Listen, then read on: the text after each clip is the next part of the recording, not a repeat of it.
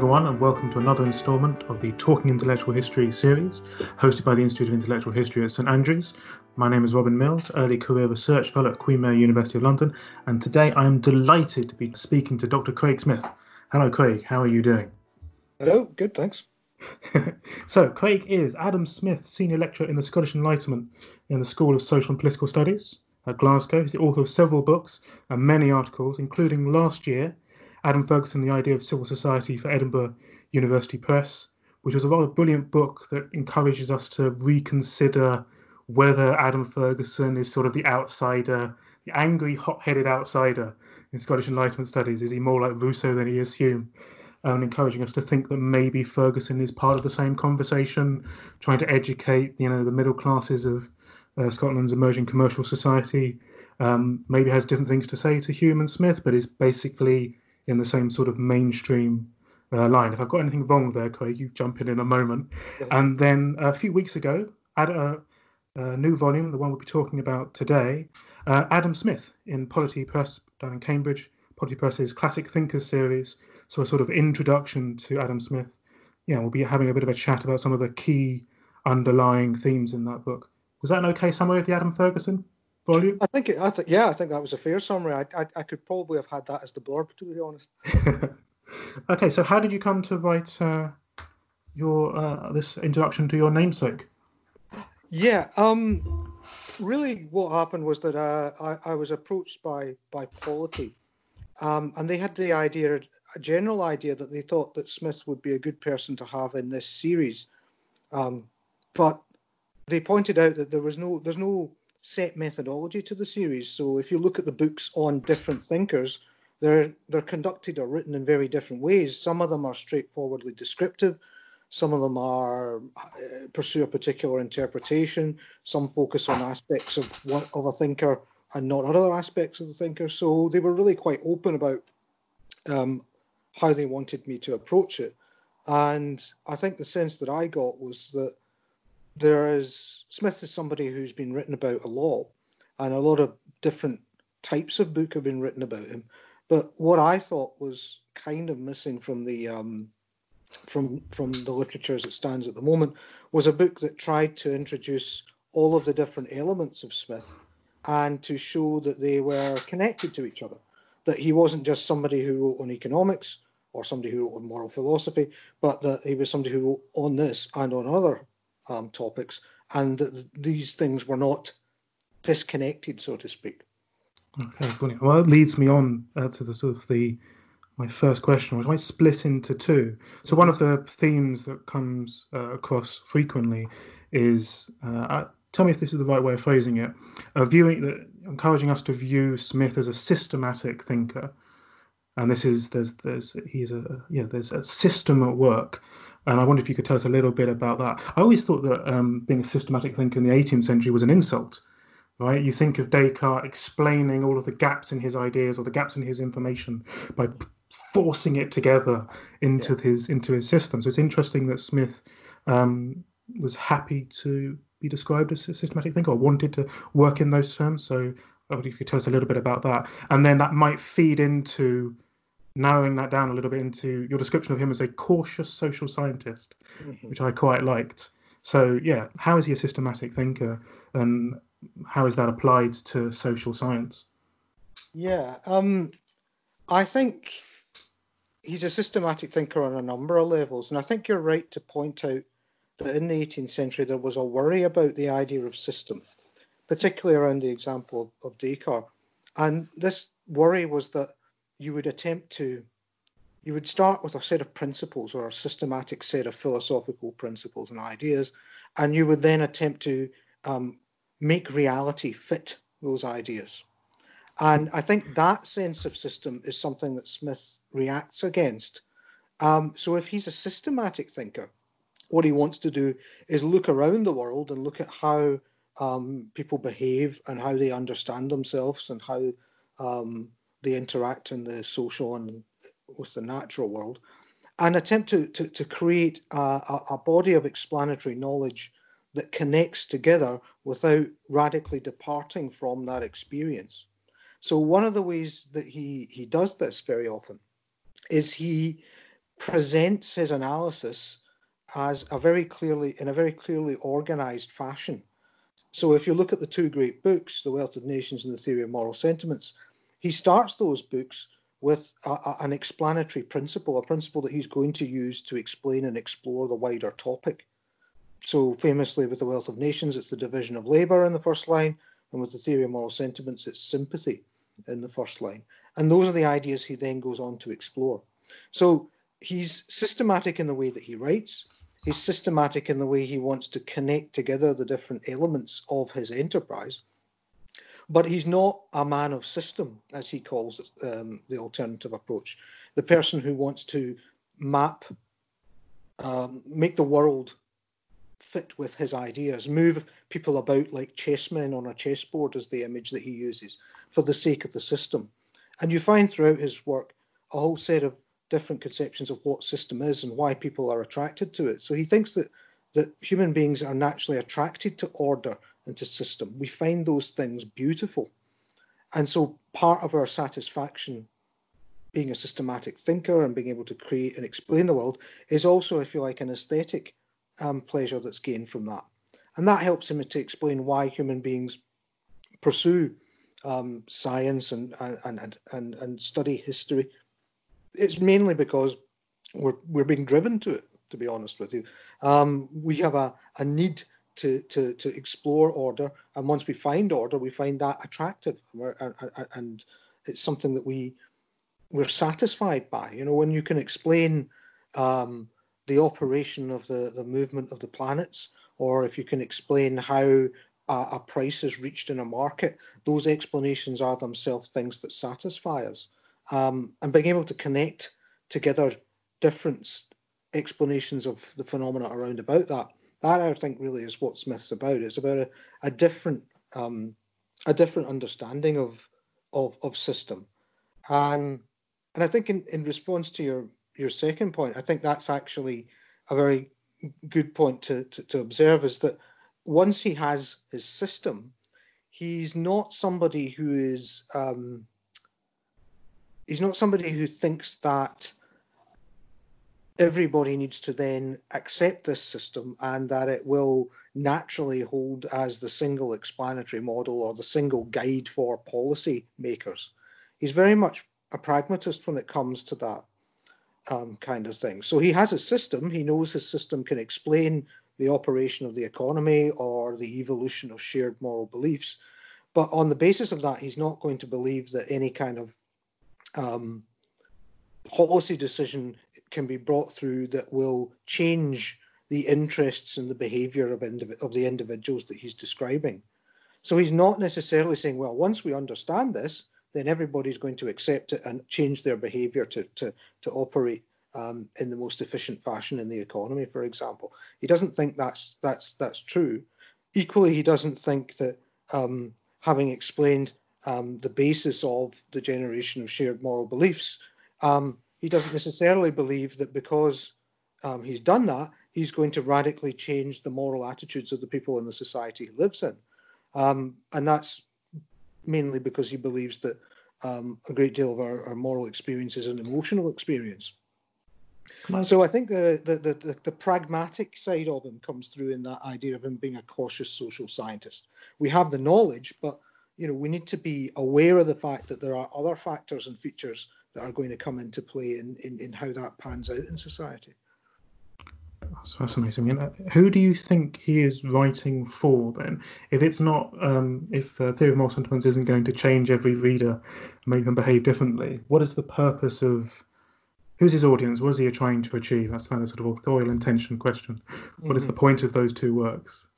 Yeah, um, I think I think he has a a couple of different audiences in mind for for the theory of moral sentiments. I think the Wealth of Nations is more more generally aimed at an informed audience, the general public. I think that was the audience for that. And policymakers would pick up on that, obviously, and, and, and, and the hope would be that they would read it, but not with the idea that it would provide them with a plan for their, their economic policy. Theory of moral sentiments, I think, ha, has that general audience in mind, um, but it also has uh, a more specific audience in mind, which is the moral philosophers writing in that period in the 18th century, particularly the French and British moral philosophers. So he's very much a, a contributor to a particular philosophical debate um, around about the nature of moral experience um, and about the, um, the, the, the place of uh, moral experience in a kind of set of relationships between um, reason, um, the sentiments, um, customs, habits, and traditions. That, that part of that wider discussion um, with thinkers like Hutcheson, Rousseau, Mandeville, um, and, and, and, and indeed his friend Hume. Um, so that's a there's a there's a I think a, an added layer to that that you don't necessarily see so much of in the Wealth of Nations. He does engage with some of the other people in the Wealth of Nations, uh, the mercantile, the mercantilist thinkers, the the physiocrats, but there's not the same sense that he's taking part in a debate there. He's he seems to be in the Wealth of Nations laying the grounds for what will then become a discussion uh, amongst the, the people who follow him. Can I uh, pick up then um, on you were just saying there about his moral philosophy? One of the themes that you, one of the points you emphasise in the chapters on the moral sentiments is the sense that this is a very sophisticated book that a lot of the philosophy that the, the, authors you were just talking about, less so Hume, but Hutcheson and Mandeville and Hobbes and Butler, offer often quite monocausal, if that's the right way of putting it, explanations of uh, uh, morality. And Smith turns up and does something far more sophisticated. Hmm. Uh, I wonder whether you could you know, unpack that a little bit. How, how is uh, Moral Sentiments? What's the achievement there? What's the leap forward that he makes? Why is this uh, considerably different work, even though he's engaging with these authors. Uh, what's different about what Smith is doing uh, compared to his immediate predecessors? Um, yeah, I think that's that's a good a good way to kind of get a sense of what the project is in TMS is to think, well, what is it that he thinks he's doing that is an improvement on the, the people that he's engaging with? And I think that one of the great dissatisfactions he has with um, philosophy up to his time is this idea that you this tendency that philosophers have to hit upon one principle or idea, which they then take to be um, not just constitutive of a way to make a moral any moral decision. Um, say like utilitarianism, greatest happiness of the greatest number, that gives you your answer every time.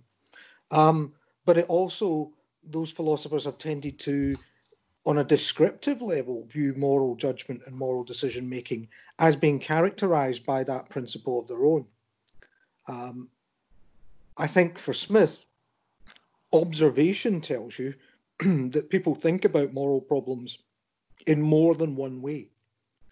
And sometimes the different elements of how we think about moral problems um, don't cohere um, they might lead us to have contradictory possibilities for what the correct answer is and what we should do in any given set of circumstances. And I think that that that realization for Smith said, well, hang on.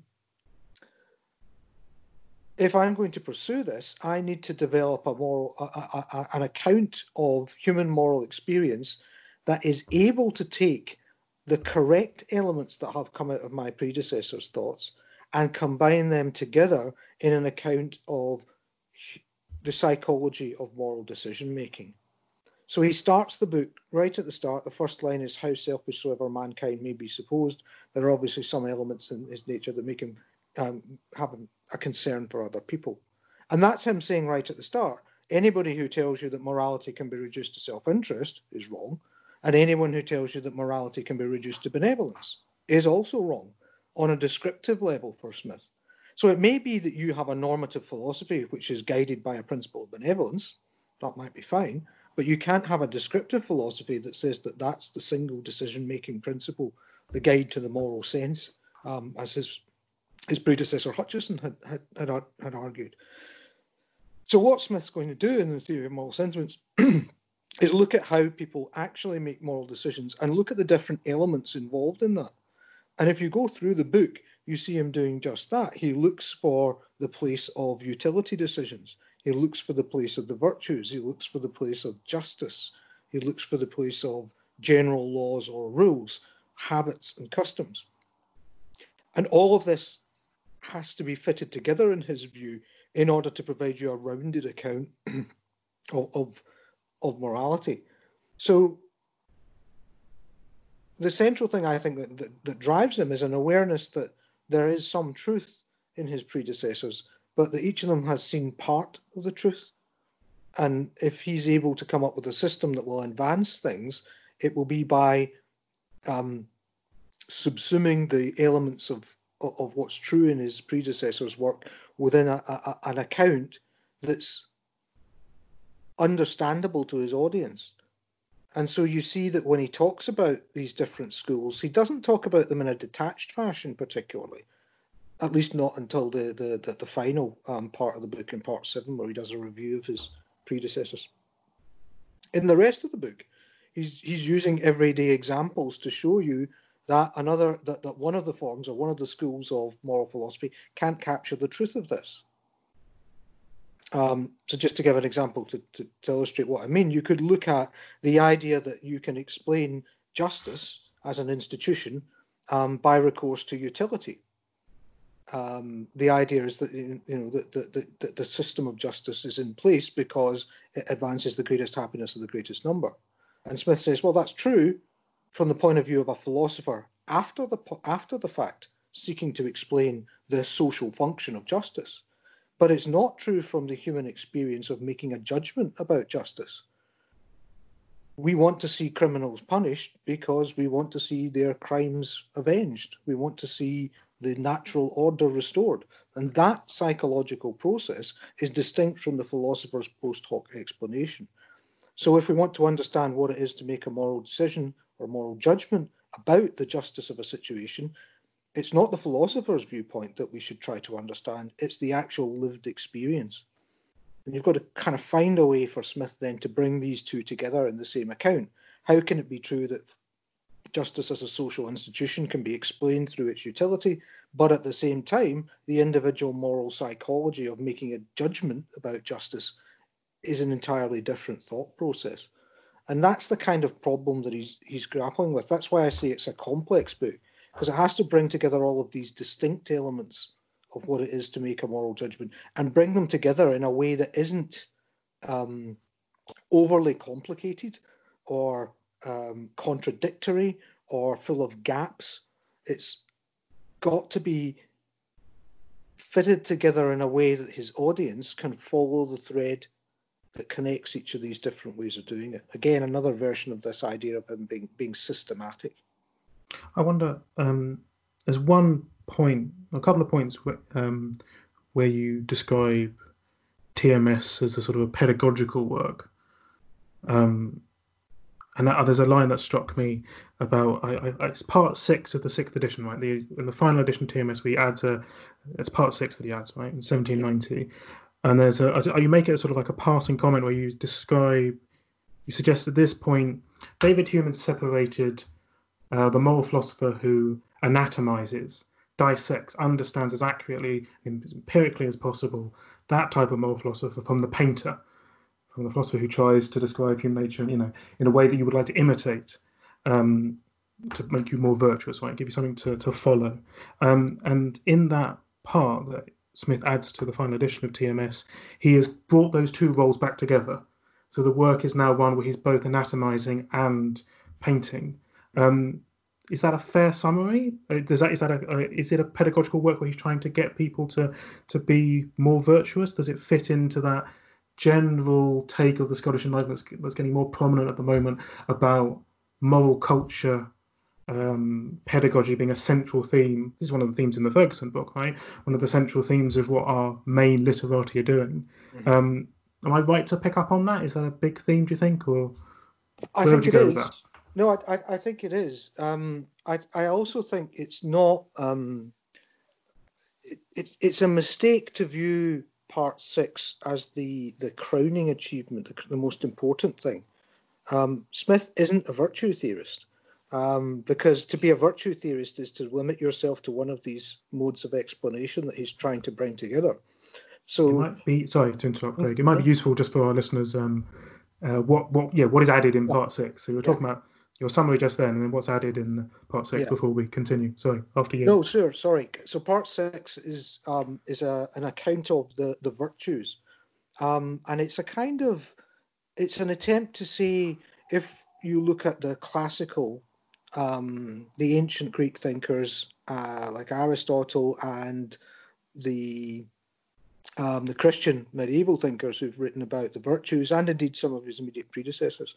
Um, he he he essentially goes through the virtues and recasts them. So, well, this is this this is this is still a virtue. This is not a virtue. Um, the society that we live in is one that will, because of the nature of its particular structure as a commercial society, will place its emphasis on some virtues more than on others.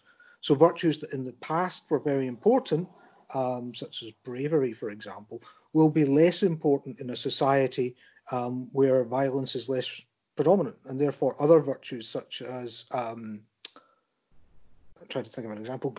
Well, one which is actually I think quite a good one is is is um, punctuality becomes a virtue.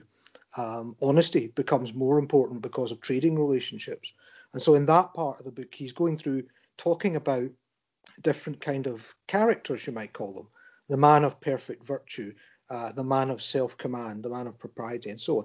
And these kind of character sketches are supposed to be illustrations of good behavior. So in that sense, it's it's a normative book, uh, part of the book, but at the same time, it's supposed to fit with all the other parts of the book. So it's not to say that Smith suddenly becomes, you Mm. know, he doesn't go through and say, right, we've looked at all these different explanations. Um, we've looked at utilitarianism, we've looked at uh, deontological or rights-based theories, we've looked at religious theories, and now I'm going to come out and I'm a, I'm a virtue theorist. That's that's not the point of that book. The the the explicitly pedagogical element, I think, that, that comes through there is is the one that I think is important. He's he develops the material that becomes this book in the lecture hall at Glasgow University, and this would have been part of his task. Drawing on the Humean idea that the only good painter is a painter who understands anatomy, then he's anatomized what it is to make a moral judgment, and he's now painting the sorts of character traits that will be useful to the readers of the book or to the students in the in, in, in, in his his classroom. And I think that's the the the way that that fits in. I don't think it radically changes the book. Smith is you know. Smith is, as we've been kind of discussing here. He's a careful writer. He's a systematic writer, and he's not going to add something into the mix at that late point in the day that he doesn't think is coherent with the rest of what he says. So I think that the the the the pedagogical element, the the normative element, does come through in that section.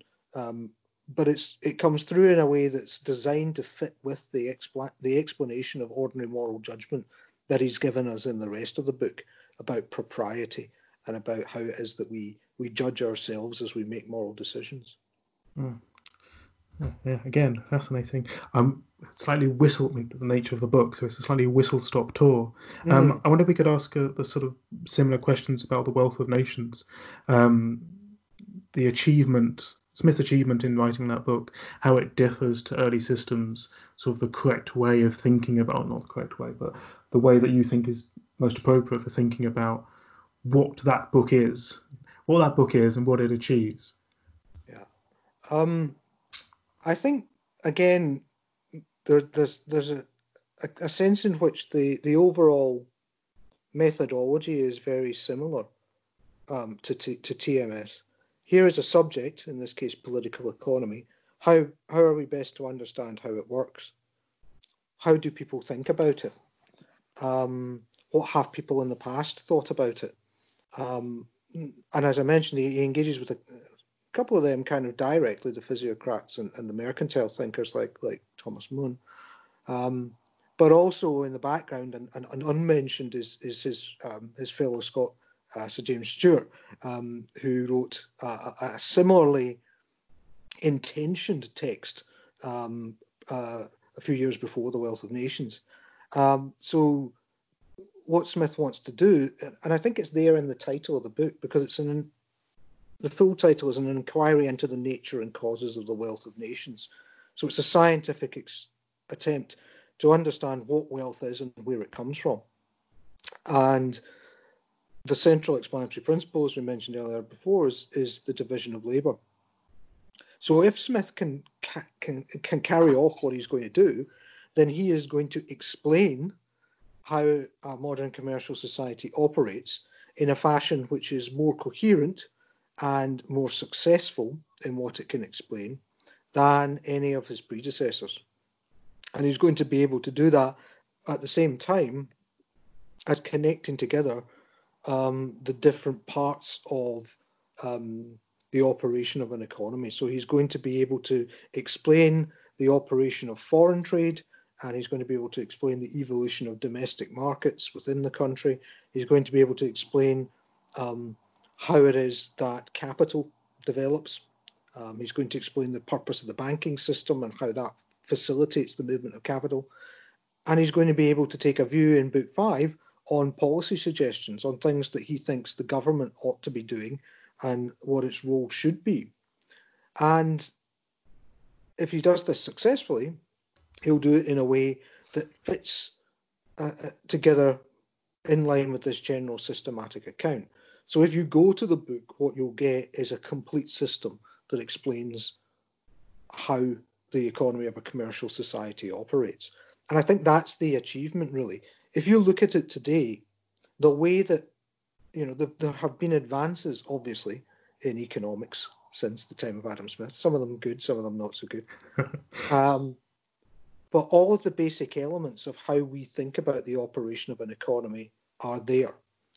And if they're not there, they come in the next couple of generations by people responding to Smith, people like Mill and Ricardo and Marx. And that's where the central economic ideas that we still operate with today come from. So the achievement, I think, of the book is, is as a systematic study, uh, uh, uh drawing on a huge amount of empirical research. I think we can we can safely say, but which at the time um, creates a kind of set of concepts that are easily familiar to the reader and help them understand what it is that Smith's trying to explain. And that, I think, is the success of it. It's not to say that he is right.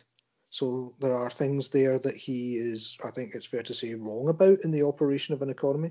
But what's significant is that he is correct in the way, or he has created the way in which we think and talk about these things. In terms of possibly bringing the two texts together a bit, mm-hmm. in terms of the motivation to be systematic, to be empirical, um, where's this coming from? If you're Smith, where's what's the who are the authors or the developments, wider cultural intellectual developments that are prompting this in him? Do you think? Um, I think there are, there are a number of them. I think um, Newton and, and, and, Newtonian science, I think, is, is a very clear influence on him. Um, and there's been a lot of work by Smith scholars over the last um, 20 years or so looking at exactly how Newton fits into the world in which Smith and Hume write. I think Hume's another big uh, big influence on him here as well, and and Hume's desire to to be able to to to have a solid basis for human knowledge and experience. I think those are the things that are that are primarily driving the methodology for Smith here. It's it's a more a more reliable theory or more reliable explanation is one which can be based on generalizations from the evidence that's in front of you. And that, I think, is his technique for systematic inquiry, but it's also his technique for getting those ideas across to his audience in both The Wealth of Nations and the Theory of Moral Sentiments. It's examples he uses. If he wants to illustrate a point, he talks about, for example, in The Wealth of Nations, when he wants to talk about um, how the value of money can differ depending on the, the place where um, where you are. He talks about the difference between the value of silver in London and in Canton in China. Um, and he shows that there are reasons why that would be the case and why money would have a different value in those places. And that kind of empirical evidence allows him um, to explore the idea that um, wealth is not money. Um, so he does that by showing his reader a very obvious case where that's not true um, and allows used to then say, well, of course that's not true. I might have thought in the past that it was, but now I see that it can't be, and something else has to be going on. And that leaves Smith the space to come up with his um, his alternative account. I've now got a theory that will be able to explain this better um, than the ones that, that that you've had in the past. So I think that that desire um, is what points Smith towards the, the, the desire to be empirical and to always have evidence there as a as a both a a, a a, solid basis for his theory, but also as a as an explanatory tool as well. One of the things that we've been talking about so far and comes across uh, in the volume is um, the benefits that uh, we derive from thinking about Smith in these terms. Think about all of his work, you know, the essays, TMS, Wealth of Nations, together as part of a, a single project. Would we be okay with that as a phrase? Mm-hmm. Uh, and the sort of the similarities in method um, alongside the differences in what he's actually focusing on, which there's one of the points that you're stressing. And then when you come up against how um, diverse interpretations of Smith have been over the past 150, 200 years. Do you have anything that you know you think is worth mentioning about why Smith has been characterized in so many different ways? Is it like Hobbes and Leviathan that nobody reads parts three and four because they're tedious? So nobody reads all of the Wealth of Nations because it, you know book two is hard going, right? Um, yeah. yeah. Why why is um, why is Smith's reputation what people think he's what people think he argued? How has that varied so dramatically over the past couple of centuries? I, I think he's he's suffered a kind of unusual fate. Um, he's one of these historical figures who everyone knows his name and knows what they think he thinks, but nobody ever really reads him. So it's actually it's actually in some senses worse than Hobbes and Leviathan. You know, it's not just that they don't read the the, the, the, the harder, more difficult bits towards the end. Most people um, don't read any of him. Um, and most people's experience of the wealth of nations and Adam Smith it comes from first year economics classes where a very uh, crude version of him appears in the textbooks or in the introductory lecture and then disappears. So I think part of it is that. I think another issue has been that Smith is a different figure in different disciplines. So in economics, he was the kind of grand founding figure, um, as I say, and always had a kind of place even if he was not well understood. Um, but he was also important for the development of other thinkers. Just to take an example, Marx. So if you look at um, Marx's development of his own thinking about economics, a lot of that is in reaction to thinkers like Smith. Um, so the Smith that, that, that emerges in the popular imagination as you know the kind of father of capitalism is also, in some senses, in some ways, the father of Marxism as well. Um, because he's coming out of that that tradition. So it, it, it also, it, it, I mean, it, perhaps most unfortunate, I think, was the fate of his moral philosophy because what what was understood as philosophy changed after Kant in the 19th century, and the careful empirical study of moral psychology became psychology and not moral philosophy. And so, for a very long time, Smith was just not part of um, philosophical education. Um, that's changing now, and they're, they're, they're, coming back, and, and a lot of philosophers are interested in him now. But for a long time, what Smith was doing, the anatomizing, as you described it earlier, just wasn't considered to be part of what was proper philosophy. Um, and I think now we're, we're come to a situation where that's uh, that's that's thankfully being corrected. So there is the, the reason that he's been interpreted in so many different ways. I think fundamentally is that um, a lot of people who talk about him haven't read him. And if they have read him, they've read a bit of him rather than all of him. So the economists might have read The Wealth of Nations if they were particularly devoted to their task. The moral philosophers might have read The Theory of Moral Sentiments, but the two aren't necessarily combined. Um, similarly, um, the less well known works, the essays on philosophical subjects, might go broadly unread by both camps the lectures on jurisprudence are the same. The, the lecture, the notes, the student notes we have of his uh, jurisprudence lectures at Glasgow. So I think he can be different things to different people in that sense, and I think that that's been a a, a feature of how he's kind of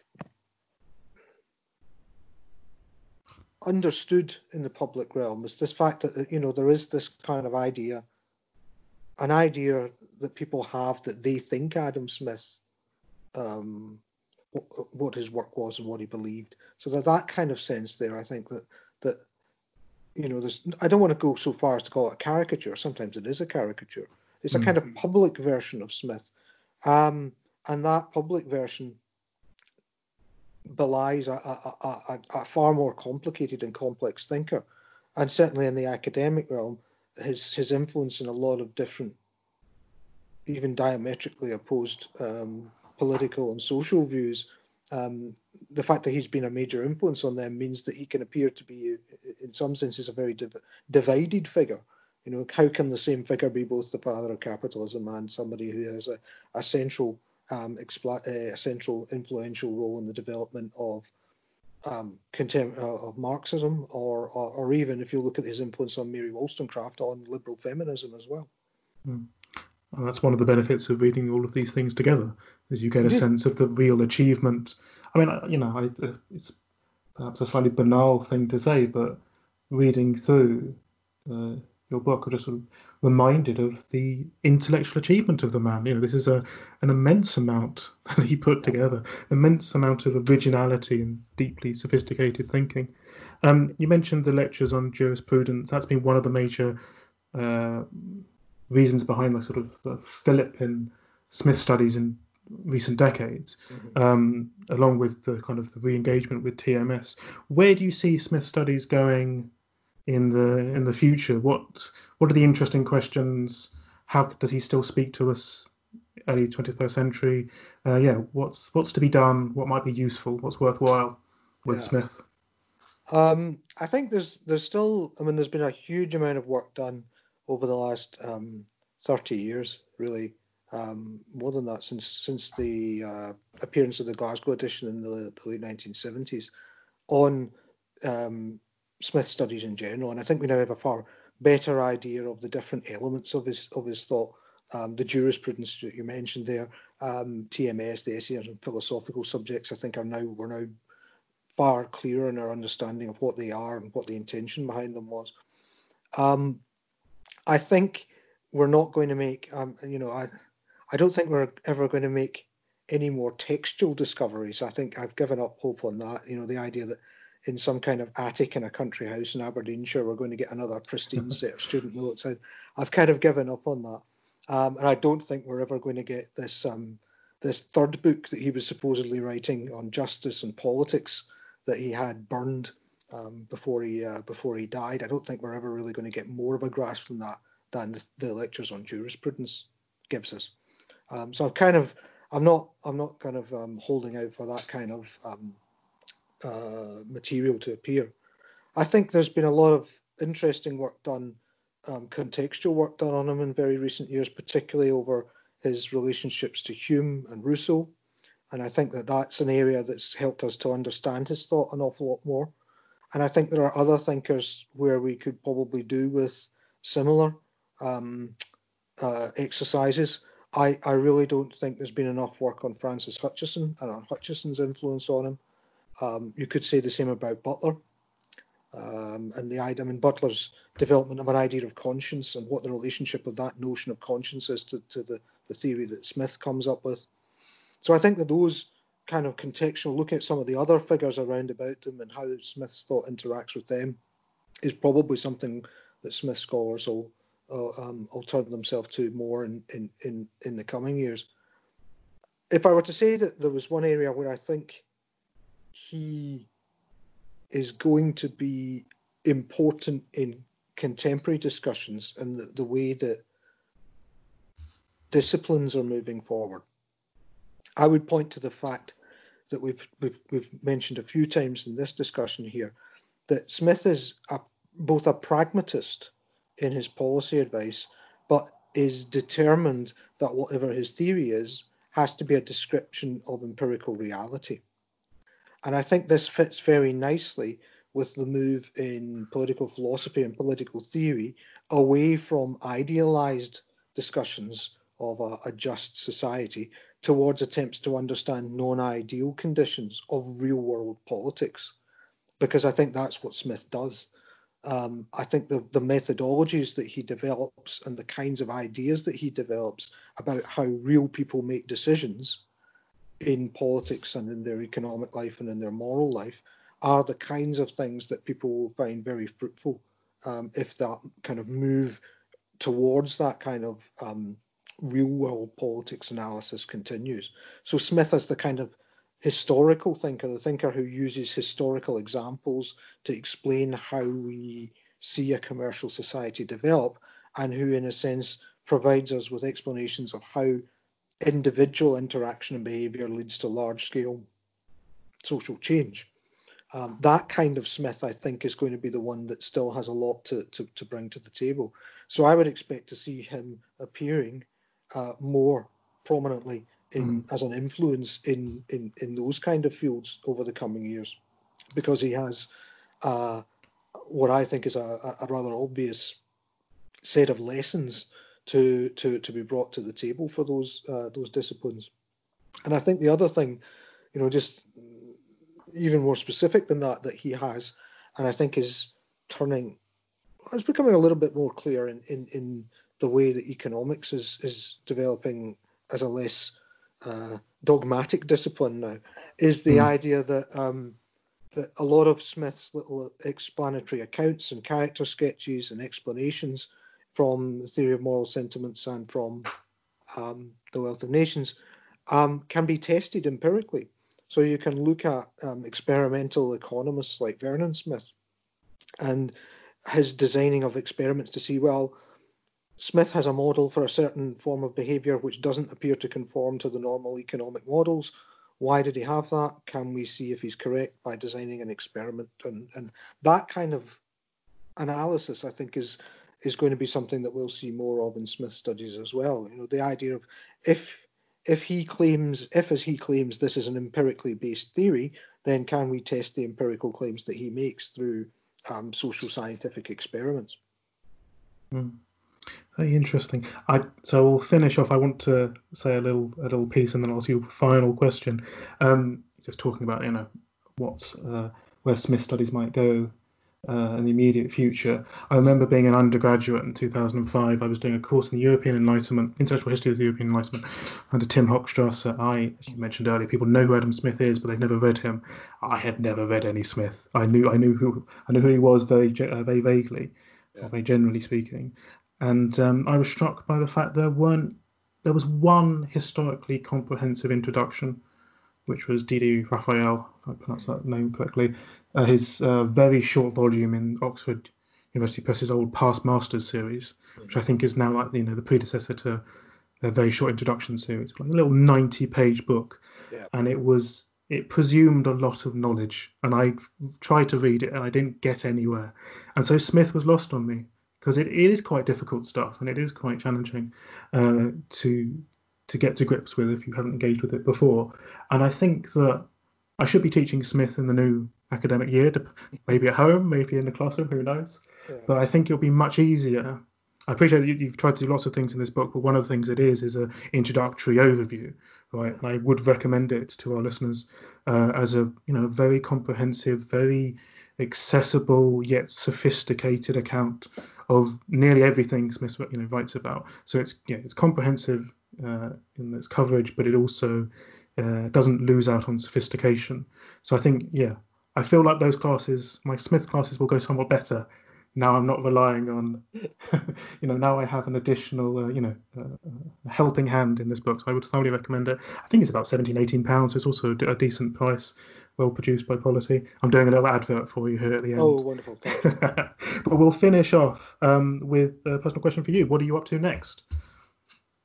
That's that's a good question. Um, I'm kind of uh, I'll, I'll, go back on something I, I said a, a moment ago to you um, that we I, I, was saying there we're we're not expecting to find any more Smith texts, um, but one thing that I have been doing is I've been working on his books, his library, um, and looking at some of the marginalia in his books um, with some other scholars um, based in Tokyo and in Edinburgh, and we're trying to see if there's anything there to shed light on his connection to other thinkers, um, or shed light on uh, really anything about him in the absence of any more um, direct material. Anything Um, exciting? Can you drip feed anything? Well, there, there, there, is there's there's a number of very interesting problems about um, about. Uh, not the least is that he's uh, there's lots of marginalia, but um, working out whose marginalia it is is uh, is proving rather difficult. Um, and also, he he seems to have been um, the sort of person who starts off with good intentions. So the first chapter of a book is is is highly noted and underlined, and then nothing else after that. Um, So that, that that's a kind of slight disappointment. There's not a, he's not a systematic note taker, uh, however systematic a thinker he is. Um, so that's one thing, um, and I, you know I'm, we're looking to, to to try and see if we can draw anything out of that from Smith.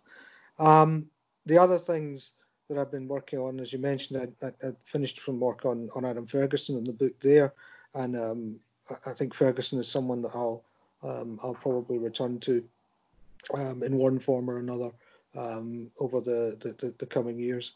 And I kind of I've spent the last few years focused very clearly on on Smith and on Ferguson. So I think my uh, my my my resolution for this um, strange lockdown period was to try and go back and look at some of the other figures in the Scottish Enlightenment that I I've read in the past, but not really perhaps devoted as much thought to as I as I should do. So I, I have a pile of books by um, by figures, other figures in the Enlighten, in the Scottish Enlightenment, people like Robertson and, and Beattie and Stewart and, and and Dunbar and people like that that I, I want to go back and have a look at and, and see, having focused for so long on Smith and, and Ferguson and to a lesser extent Hume, to see what what more I can I can draw out of of um, of those thinkers who are part of the same kind of uh, the same kind of group.